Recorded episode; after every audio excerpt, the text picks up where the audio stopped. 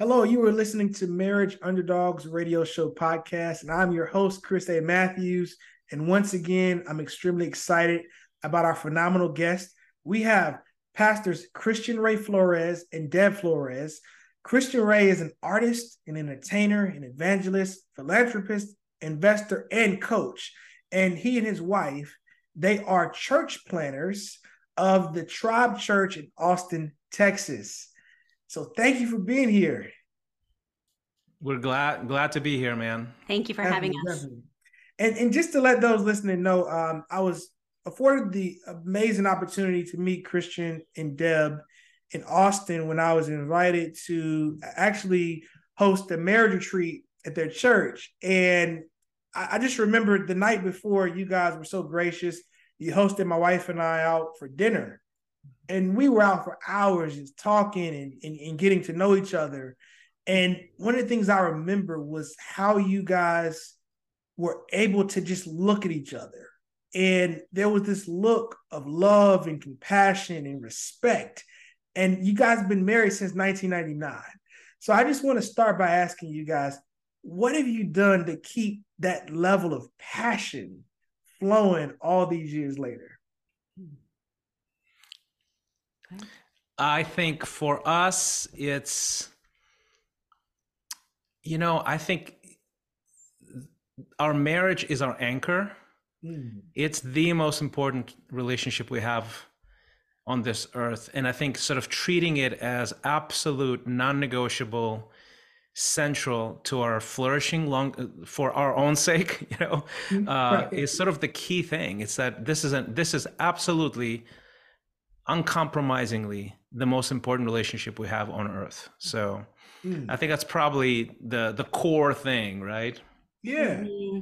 yeah and i think expressing gratitude for one another all the time um, sharing with each other the things that we love about each other staying focused on all the the best parts of each other i mean marriage is hard life is hard it's true but when you're really committed to loving one another and staying in love. I mean, we've fought hard to stay in love, really mm. to keep that, the desire to keep that romance and uh, dating every week. We go on a date every week. He buys me flowers all the time and just making the extra effort to show your spouse how much you love them and respect them and appreciate them and how attractive they still are to you. I think it's really important well, I was I was pleased and privileged to view that for myself. Um, and my wife and I, we mentioned that when we left, we were like, man, you know, we hope as we continue to grow in marriage because you guys are also empty nesters. You know, having raised three amazing children. I know Deb, you you homeschooled two of the children as well. So can you share about that experience?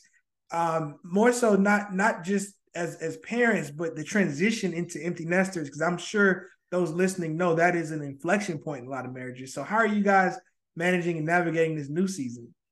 Yeah, that's a big life transition. And there's no preparing for it in the way that there's no way to really prepare for having a baby. You know, you can read all the books and go to all the classes, but life just changes once a baby comes. And I think it's the same when they go off to college. I mean, it hits both parents. Um, I think for me as a mom, I thought when our first one went off to college, you know, I still had a little bit of time with the others. Uh, I thought, gosh, it's going to hit afterwards when they leave. And I realized, oh no, for me, it started hitting way before they left, you know.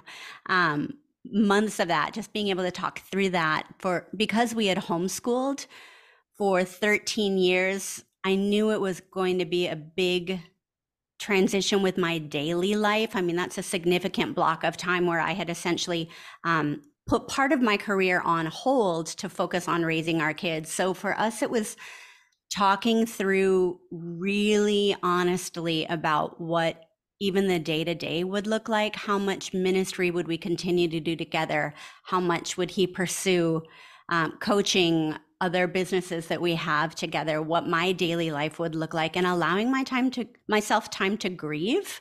Right. Um, that was a big deal we're really incredibly blessed because our girls all stayed within driving distance, and that's made a big difference. We see our girls a lot, almost every week.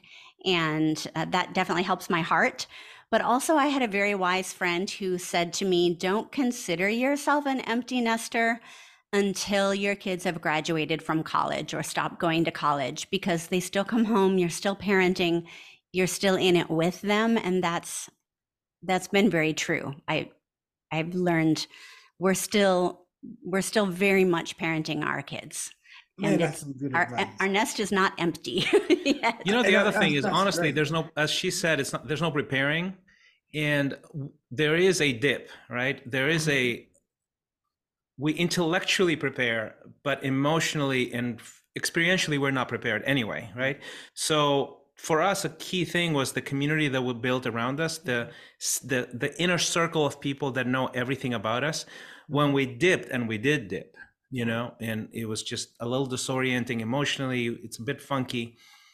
Is tapping in? They catch us, right? They Mm. they are in our lives that we have rhythms together so when they see us in a place of okay we need to reorient recalibrate they band around us and they did that so we had this period where people leaned in Mhm. and helped us recalibrate reestablish our baseline and we went up from there and it was just i cannot stress this enough just how Mhm. important it is to have a community not only a community in a broad sense but a very tight inner circle uh, specifically in your life for for these inflection points that you just mentioned hmm I agree. I think I rely very heavily on the small group of women that we do life with, that the couples that we do life with. Um, I'll I'll just say I'm in my 50s. Uh, I have friends that are peers to me, both older and younger, but also the women in their 60s and 70s around me. I value their wisdom and insight so much, and I continue to run daily activities through them like oh gosh this is how i feel about this and what about when your kid when you see this on the internet about your kid or when your child posts that or when they're having these challenges in school and you're not there like how do you lean into that? How do you speak into it? What's welcome advice? Um, when do you let go? And just having women who've been ahead of me in that season of life to walk me through it is so helpful and so life-giving So the role models, right? I mean, I'm hearing you say, absolutely for those listening, having good role models, put yourself around people in different stages and phases of a marriage to be able to help you out. And when you think about the, the role you guys play as, as church leaders, can you share mm-hmm. about the strategies you apply to keep yourselves collectively together as married couple, as, as a married couple? Because in, in a sense, I, I would assume I'm, I'm not a I'm not a pastor, but my wife and I are, are therapists. In a sense, as you're leading this group of people, do you ever find that your marriage is in a microscope sometimes? Like, what does it look like?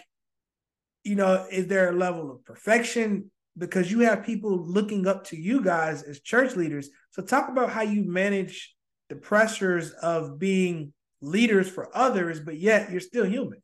hmm yeah go ahead Um, you know, honestly, for us, yes, of course, people are watching what you do. This is just part of the role. It just comes with the territory. But honestly, for us, we don't compare ourselves to others. We compel, compare ourselves to ourselves yesterday. Hmm. And I think that's really the most important strategy because it then it, it removes that pressure. And it also it compares to us, we'll probably come back to this, to the marriage underdog that we both are, right? We have we are both come from places where the odds of the probabilities of a great marriage were very, very low. Uh, and so we just never forget that perspective. So our aspir- our standards for a marriage are so are so high honestly not because we want to compete with anybody but because we value we treasure our marriage so much that quite frankly um I think our challenge with our people is not that they they go well they're not good enough in their marriage they usually feel insecure about their marriage so you know Mm. it's a different set of problems let's put it that way Right, right. Well, they're not really judging you guys. It sounds like no, not really. No, Yeah. and also uh, uh, we have this culture, and we have a very, very um, authentic, organic community. So the culture of transparency and vulnerability is a baseline. So even when I speak on Sundays, I pretty much share all of our stuff. You know, obviously within boundaries and with permission, but everybody knows our stuff like it's yeah. it's completely transparent and when when you open up and say hey here's here's me warts and all it takes that the pressure off as well because there's not nothing hidden in our relationship with our congregation mm-hmm. and your examples too for people to follow it sounds like as well yeah i really actually i'm glad that you mentioned that because i do think that's important in any leadership role not just in ministry but for us, particularly in ministry, that we're holding up Jesus Christ as the example, not mm-hmm. ourselves. This is what it looks like for us trying to follow him. Mm-hmm. But authenticity, just being real, we're in it with people. It's not like we're up here and calling other people to be something that we're not striving to be ourselves. So the more honest and vulnerable we are with our congregation or the people that we're reaching out to, the more effective we are in our ministry. Yeah, and I felt that having experienced time with you both, the authenticity is is definitely there and it bleeds out in everything you do.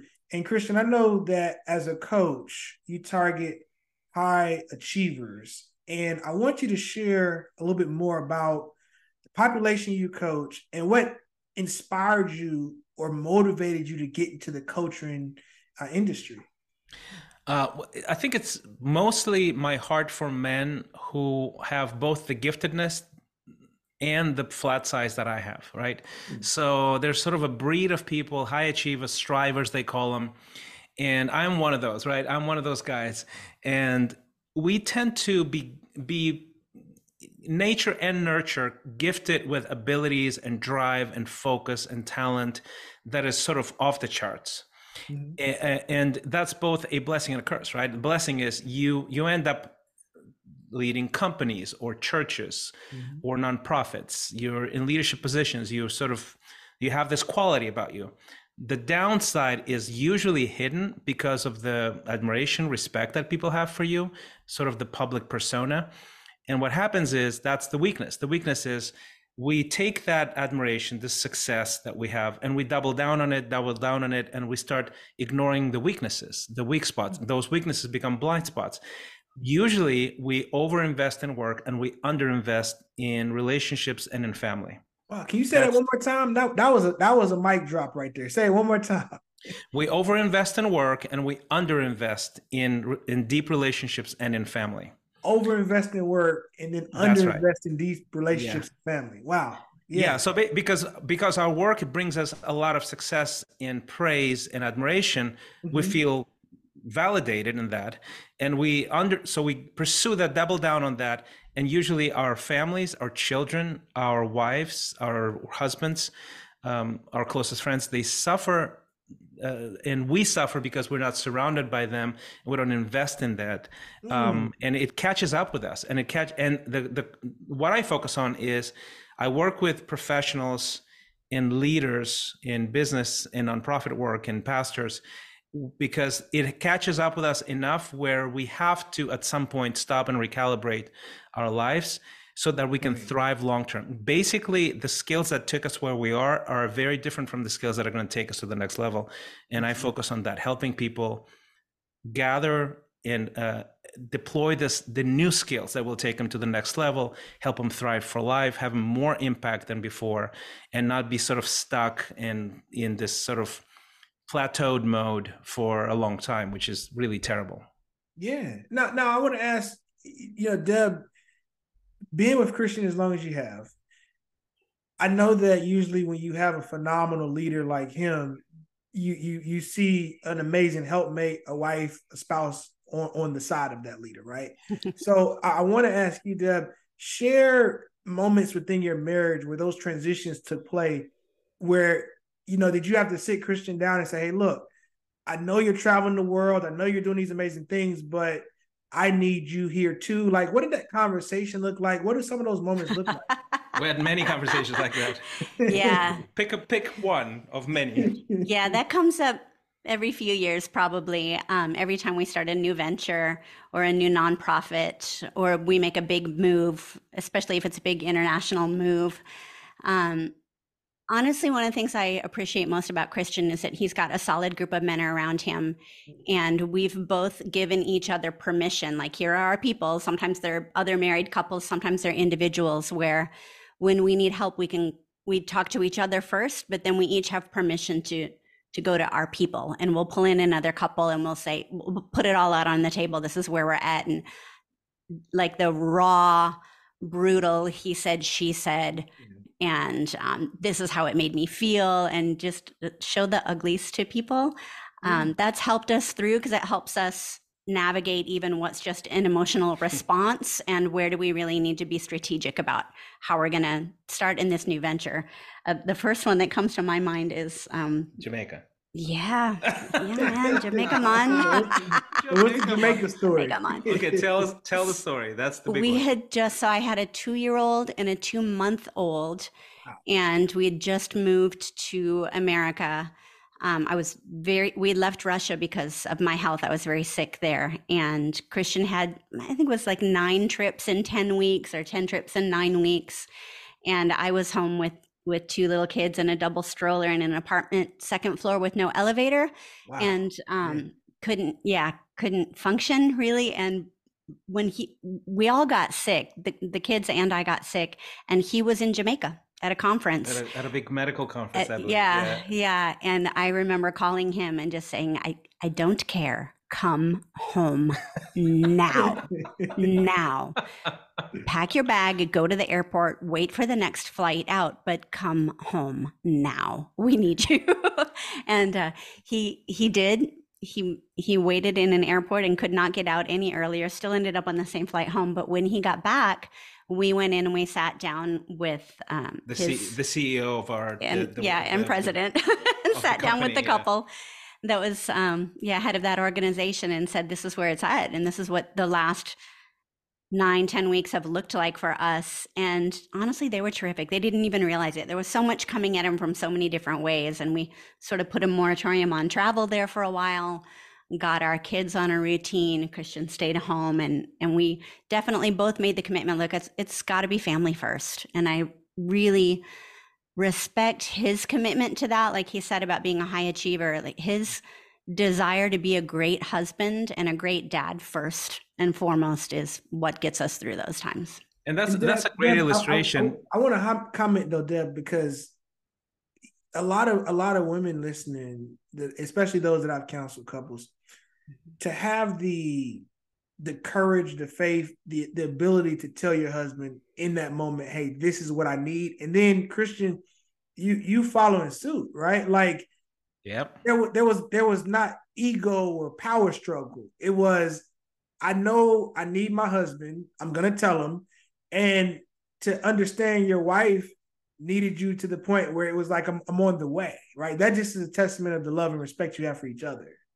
Yeah, Yeah, I got my bags and went to the airport, and I was like, "Get me on a plane, any plane, I don't care." You know, that's what I did.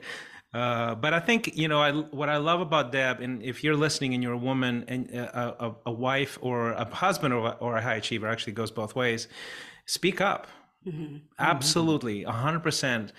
Uh, Healthy conflict is part of any good relationship. If you don't know how to fight, you're not going to have a good marriage. Period. You know, and uh, and for the whoever is the high achiever in the family, or both are sometimes, you know, I think both of us are, and um, is listen, and then you have to understand. Look, your the success of your life is dependent on the success of your marriage.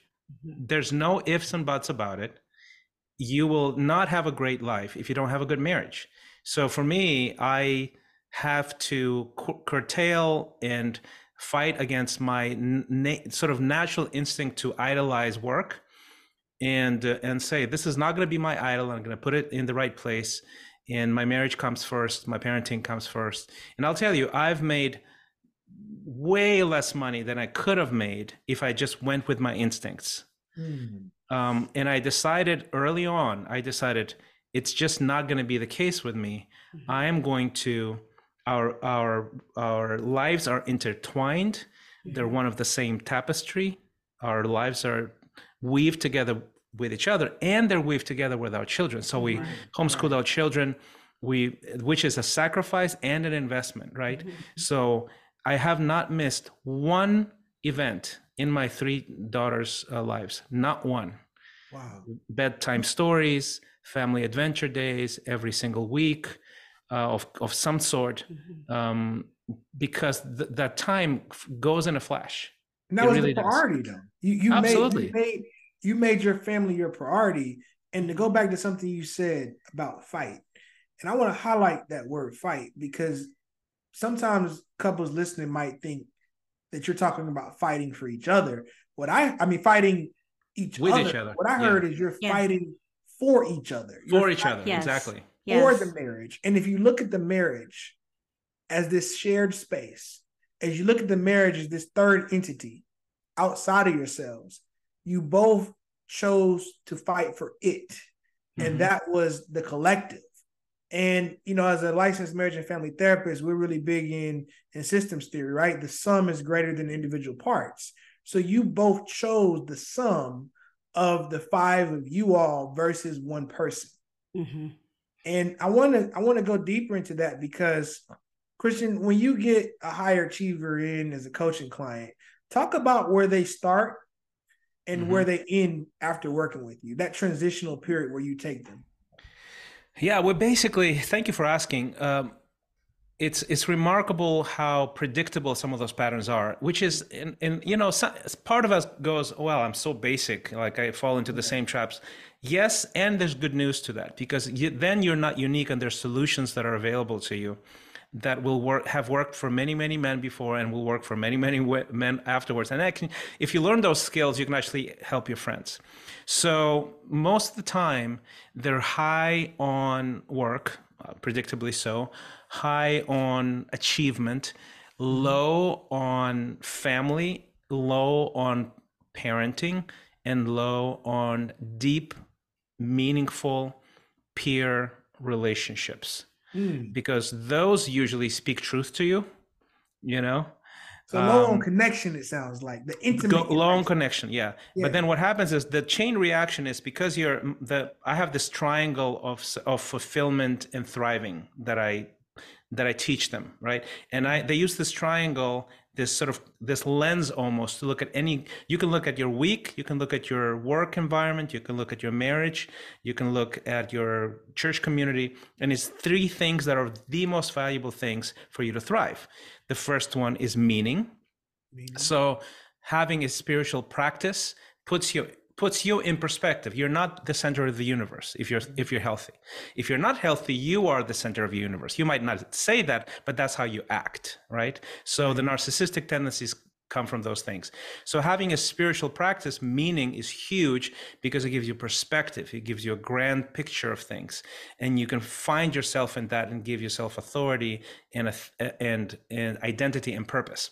So the meaning second the foundation, then, right? So you're building everything on that meaning. Precisely. Yeah. Okay. The second the second dimension is connection, right? Connection. Is connection. So it's community, friendship, love, marriage, parenting, all of those things, how you connect with other people. The third one is delight. And that's sort of the surprising thing uh, with a lot of Christians because, you know, happiness, joy, these things are they're spoken a lot but in our mm-hmm. culture they're really diminished in western culture because mm-hmm. we're so stressed out anxious um, and quite frankly depressed like 50% of the us population are depressed so delight is our natural state of being and finding delight in daily things and developing uh, routines and habits to find that delight is a huge deal huge Definitely. deal is a game changer because your literally your brain wakes up your creativity wakes up yeah. the way you are around people wakes up so if you have a combination of delight connection and meaning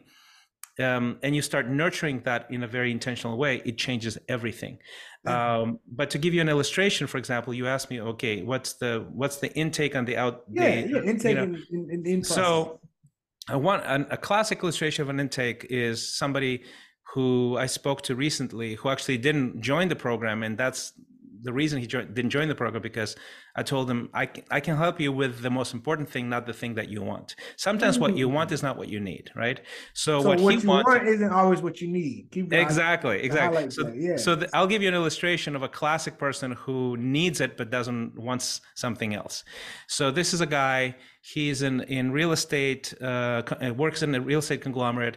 He is uh, responsible for, I think, I remember, if I remember correctly, sixty-eight million dollars of revenue a year.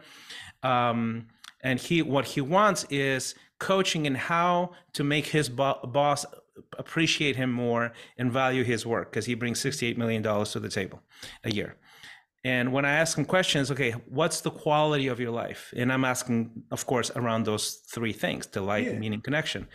And he drinks a little bit too much you know he's not a drunk he's he just you know medicates self-medicates. Right right he sees his family, barely sees his family, sees them really only on the weekends.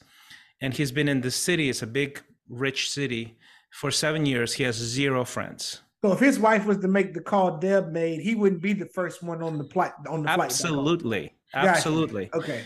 So basically what I tell him, I said, look, your problem is not with your boss. The the problem is how you lead your life. You need habits, systems, um, and skills that make you the person that is now highly valued by your boss mm. you're not that mm. person right now that's basically it gotcha. and and that's i would say that describes to one degree or another 99% of the people that work with me is people yeah. that have an unbalanced uncalibrated and uncalibrated life meaning connection and delight yeah and mm-hmm. one of the, one of the joys of, of spending time with you both deb i remember you and christian talking about your nightly walk can you yes. share the value of having these rituals and routines that yeah. create delight.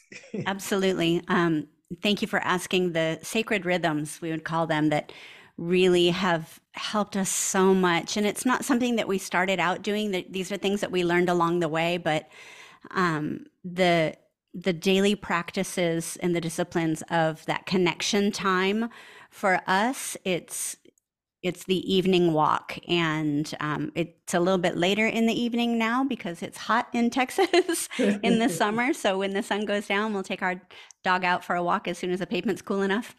But it's a time for us to reconnect and just talk through our days. And often we're we're working together during the days but also we can very easily get busy with different meetings. So it's a time for us to catch up not only on how our day went but emotionally how we're both feeling about it i mean there's a there's a lot there's a lot of emotion that comes with our days and i think if Absolutely. we just get busy and we push through it that builds up and then little things will trigger and there'll be emotional outbursts where when you're able to talk through those feelings regularly they don't they don't sneak up on you quite and as you much. have a set time for it too it sounds like as well like you have that ritual and routine built into the marriage yeah you know, it's it's really systematic in a way because no matter what's going on, you know, at the end of the day, you're going to close out together as one. It's that resynchronization yeah. process that I love. Yeah. That you guys are doing. We do. And we we have a few practices like that. Like our daily walk is definitely a, a big and helpful one for both of us. We also go to bed together every night. We've been married uh 20 it'll be 24 years in September, September 4th and we unless one of us is traveling um, and on the rare occasions when someone has to stay up to care for a, a sick child or elderly parent, we go to bed together every night. And it takes me a little longer with my nighttime routine than it takes Christian, of course. So he'll be in bed and he'll read and he'll wait for me. but going to bed together every night, we made that commitment to one another when we got married. We do not sleep separately. No one will ever sleep on the couch. Whatever we need to settle before the sun goes down, okay, even if it's after dark, before we fall asleep, we will work through it. We go to bed together every night. Uh, we have a date every week. When our kids were little, we did co ops to work out babysitting because that can get expensive. Uh, we did family dates and backyard dinners on the patio and whatever mm-hmm. we need to to make sure that we keep date night special. Can't remember the last time we missed a date. And uh, then we Sabbath. We Sabbath on Saturdays. We take the day off and we rest and and delight in each other, delight in our kids. Again, that's something we call it a practice for a reason because there's always something coming up. I mean, we're in the ministry. I, I feel like women's ministry is always happening on Saturdays. We have baby showers mm-hmm. and bridal showers and kids' birthdays, but we've learned to really pick and choose, do one thing, delight in each other, delight in our kids, and rest. And that keeps us mm. steady and consistent. Wow, you, you guys have put on a master class for all the couples listening. And to just highlight going to bed together Yes. That that's amazing. Creating Yeah, that's the best part for sure. Yeah, that is phenomenal. And then I love delight. And it's an easy system to remember. And you know, I want to ask you for the couples out there listening in general, if you were just to kind of look at the state of marriage, how would you guys define the current state of marriage in terms of what do you, what do you think some of the greatest challenges are for marriage for marriage right now, married couples right now? I think for in, from my perspective, a big part of it has to do with foundational roles, biblical roles in the marriage. Mm-hmm. Um, because they they are sort of attack question diluted um, in sort of the public square, uh, which is fine, but you have to find what is it that you believe in, right? Mm-hmm. Um, the other thing is, I would say the the overarching culture of workaholism, idolatry of the idolatry of work, of work, the idolatry of materialism, um, the keeping up with the Joneses. Mm. Uh, that is that's a, that's a tremendous idolatrous overlaying culture that we don't even notice, even as Christians, many times, right? right. Um, because we we it's sort of in the air. You don't notice, like a fish in the water doesn't know it's wet. Um, mm. Christians can be Christians, they can go to church. They don't know that they have an idolatrous streak to them. When they work, they're busy, they're stressed, they're anxious. That's not the, that's not the normal state of a believer. Um, and and I, I don't want to be I don't want to sort of make you feel bad if you're listening and you're a Christian and you're sort of anxious. That's that's not the point. My point is clearly in scripture there's a teaching and a presence of shalom. Right. As the standard, right? and that has been i think diluted in culture in general so everything suffers marriage suffers work suffers excellence creativity suffers delight is diminished and delight is no longer an aspiration i think it's it's almost like yeah that would be nice and what i'll tell you is that that's not only is it a nice to have is a need to have right you deserve a, to have that as a christian and Absolutely. That's, that's really the message that I'm hearing you say to those listening. The reason why you provide the services and the programs you offer, the reason why you and your wife are in ministry is not just for you, but for people to see God and have that personal relationship. And you both are representatives of the light, not only by way of teaching it, but helping others receive it. So mm-hmm. everything you're saying is in alignment to what it would be or what we should be doing as Christians, not just getting it for ourselves, but helping other people's helping other people get it as well.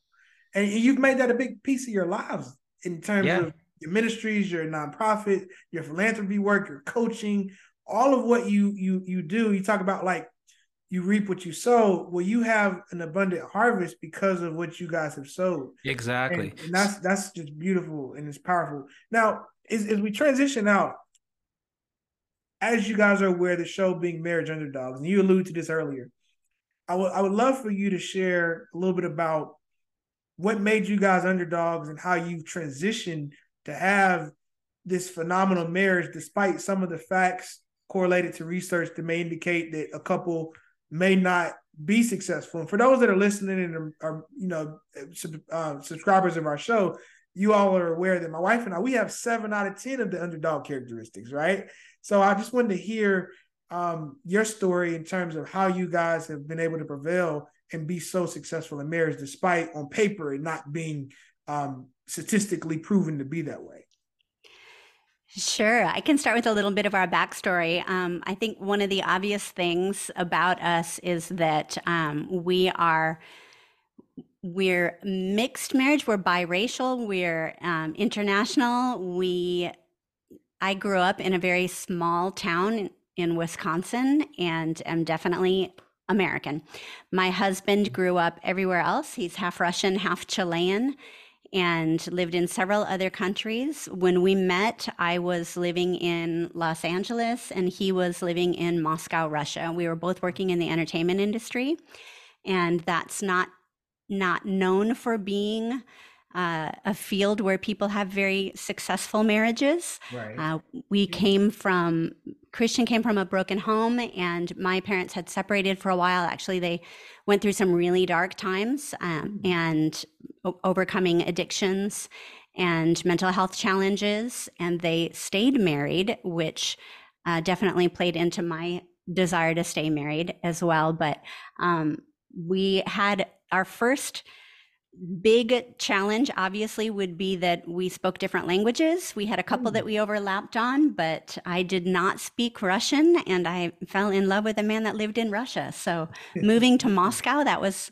that was a big cultural change obviously and there was a language barrier to, to overcome and then I had some physical health challenges. And at, at one point, we ended up obviously moving back here to the United States. Mm-hmm. Christian was very well known, both as uh, a preacher, but also as a pop star in Russia at the time, definitely in the 90s. And for him to be willing to give that up and move to America, uh, for me, each of us, um, making big life sacrifices for the other person and for our marriage, I think definitely uh, increased our trust and faith both in each other and in God that we could get through these things. So that's a little bit from my perspective. Yeah, now now before you go, Christian, what I want to highlight the the sacrifice, and it just goes back to some of the principles you shared earlier about intentional commitments and choosing to be married and choosing your partner. Uh, that's just a that's a beautiful story because you know the language barrier. There was so many things that you guys were able to overcome. And it sounds like it just strengthened you as you continue to prevail and grow in marriage. Yeah. Yeah, it definitely did. Um, I'll let Christian share a little bit more about what I consider my bonus child, but our blended family dynamic, and, and you can share how that's played out as well for us. So um, for me, I'm on, honestly like the poster child of underdog, to be honest with you, because I come from literally three generations of broken homes. Three, I mean, we're talking a hundred years, a century of broken homes where you just marriages didn't stay together. One of my children was born out of wedlock, and uh, and I didn't know what I was doing, and I really, really was a terrible, uh, you know, example. You know, and I, I didn't, I didn't have any I just had no idea how to do this. As a matter of fact, my coming to the faith, one of the pain points was family. Well, actually, was the pain point. Mm-hmm. Um, I had this. Um, so I tell the story over and over again because I I'm so grateful for it because it was a turning point. I was so and so I was entertaining millions of people all across 15 countries, mm. uh, selling millions of albums, and I was completely and utterly depressed and empty. And the so the reason for for that was because I had lost another relationship, actually drove the person away and lost my daughter in the process. And I was wow. just at rock bottom. And I was in the kitchen of a pastor who was telling me about the Bible and had no idea, nothing, to, I didn't know anything about the Bible. And I just saw his dynamic with his wife and his, his daughter, his little daughter. And I basically turned to him. It was that clear to me. I said, How can I have what you have? Wow. How can I get that? And he said, I'll teach you and uh, I just I just turned myself in, you know, and um, and that was it. That was, and I basically started a quest where I said I'm going to be the best husband. It's not going to be a, not only a blind, blind spot. It's not going to even be a weakness. Mm. I can be a terrible artist, a terrible entrepreneur. I can go down downhill financially, but I will be the best husband and the best parent. Wow. And that's what I did and it was just the pursuit the relentless pursuit of the best possible core thing uh, to be a husband. Mm-hmm. and um, i'm bec- and that's why i'm passionate about coaching high achievers because i'm a high achiever and i've suffered tremendously out of some of the blind spots that that are classic for high achievers. You you idolize work and you underperform and you're terrible at other things and I, am here to tell you if I can do it, you can do it, right? Mm-hmm. And you're going to be a better high achiever because you can do more things for more people in more places, which is my life story. Wow. Man, that's so beautiful because you found your purpose through your pain. Yeah. Mm-hmm. Yeah. And and, and then finding Deb was a finding Deb was this kiss from God, right? It it mm. was this supernatural um gift, right? Because God, I'm unworthy, I am messed up, but I'm repentant. And then God basically looked at me and my changed heart, and I feel like He just gave me one of His best daughters. Mm. Wow, that's that's special. And outside of just what you're saying, to to have been privileged to watch it, right? Like for those that are unable to see the video, I'm I'm looking at the two of you right now, hand in hand, and it's the same look that I saw the night before the speaking engagement where we were all at dinner. It's the same look that I saw on a Zoom call, of um, a FaceTime call when you describe your wife. Anytime I speak to you, it was the same emotion through the phone when you shared. Uh, yeah. For those listening, you had to reschedule the interview because uh, Deb had COVID, and it wasn't just that she had COVID. It was this adoration and this disrespect and concern. Like, hey, I can't move any further without my wife. Like, I I, I got to make sure she's okay first. Yep. And and that's you being that example of putting your family first. And and you've lived up to that promise, my friend. Like I've got to witness it. I hear it and in the, in the fact that you're helping so many other men who've gone down the journey you've gone down do the same thing is a blessing. Thank and you. I'm just thankful. Um, I, I want to end with just giving you an opportunity to share to all the listeners how they can get in contact with you both, your ministry, your your uh, your coaching programs, your philanthropy work, all of the amazing things you're doing. Because I just want to hopefully use this platform for you to continue to be a blessing to others. Mm-hmm. Well, thanks for asking. Um, my if you go to xponential.life, exponential without the E, just starting with the X, xponential.life, that's my coaching website. And um, it has uh, basically what I do. There's a there's a free masterclass you can download that explains a lot of stuff. That's really really I highly recommend taking it, and it's free. Um, you, if you go to atxtribe.org, that's our church, and mm-hmm. there's you can see a lot of the dimensions of our community there. If you want to uh, see the philanthropy work that we do, we help refugees in Ukraine, and we have an after-school academy in Africa. You can go to uh, www.ascend, as in going up, ascend. Um, um, mission oh no no hold on ascend mission ascend mission dot fund so i am confusing there's like two or three urls there um, th- that's the philanthropy work mm-hmm. basically mm-hmm. Yeah, I'll say on that just a couple quick things close to our heart.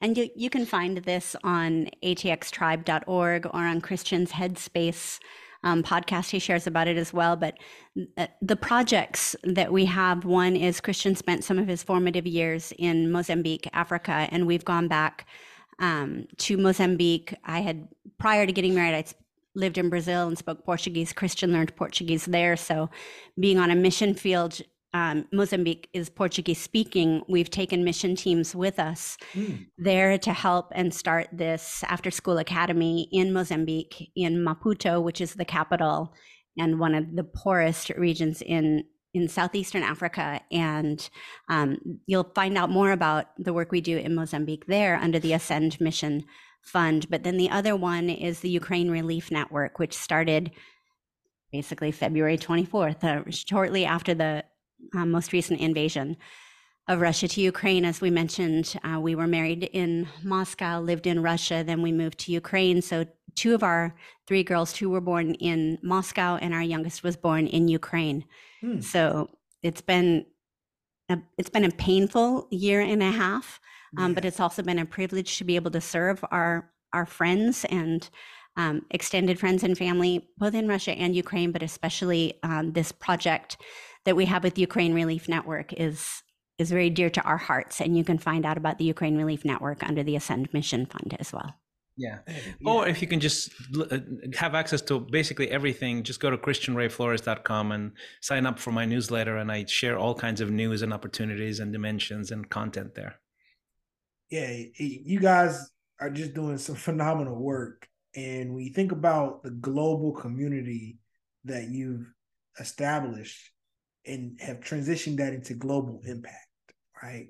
So you went from global community to global impact And all of the work that you're doing by way of your faith-based leadership, your entrepreneur work, your investing work, your coaching, your philanthropy.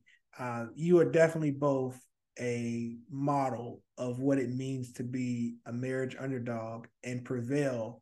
And not only did you allow your setbacks to be setups for comebacks, but you have chosen to reach back and pull others forward.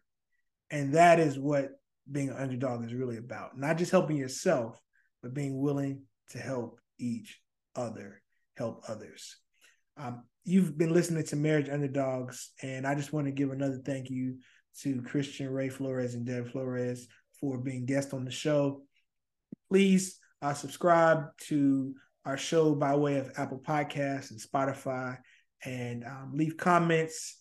And once again, um, we, we hope to provide some high quality content next week as we'll have a new guests. And I thank you guys for listening. And this is Chris A. Matthews signing off.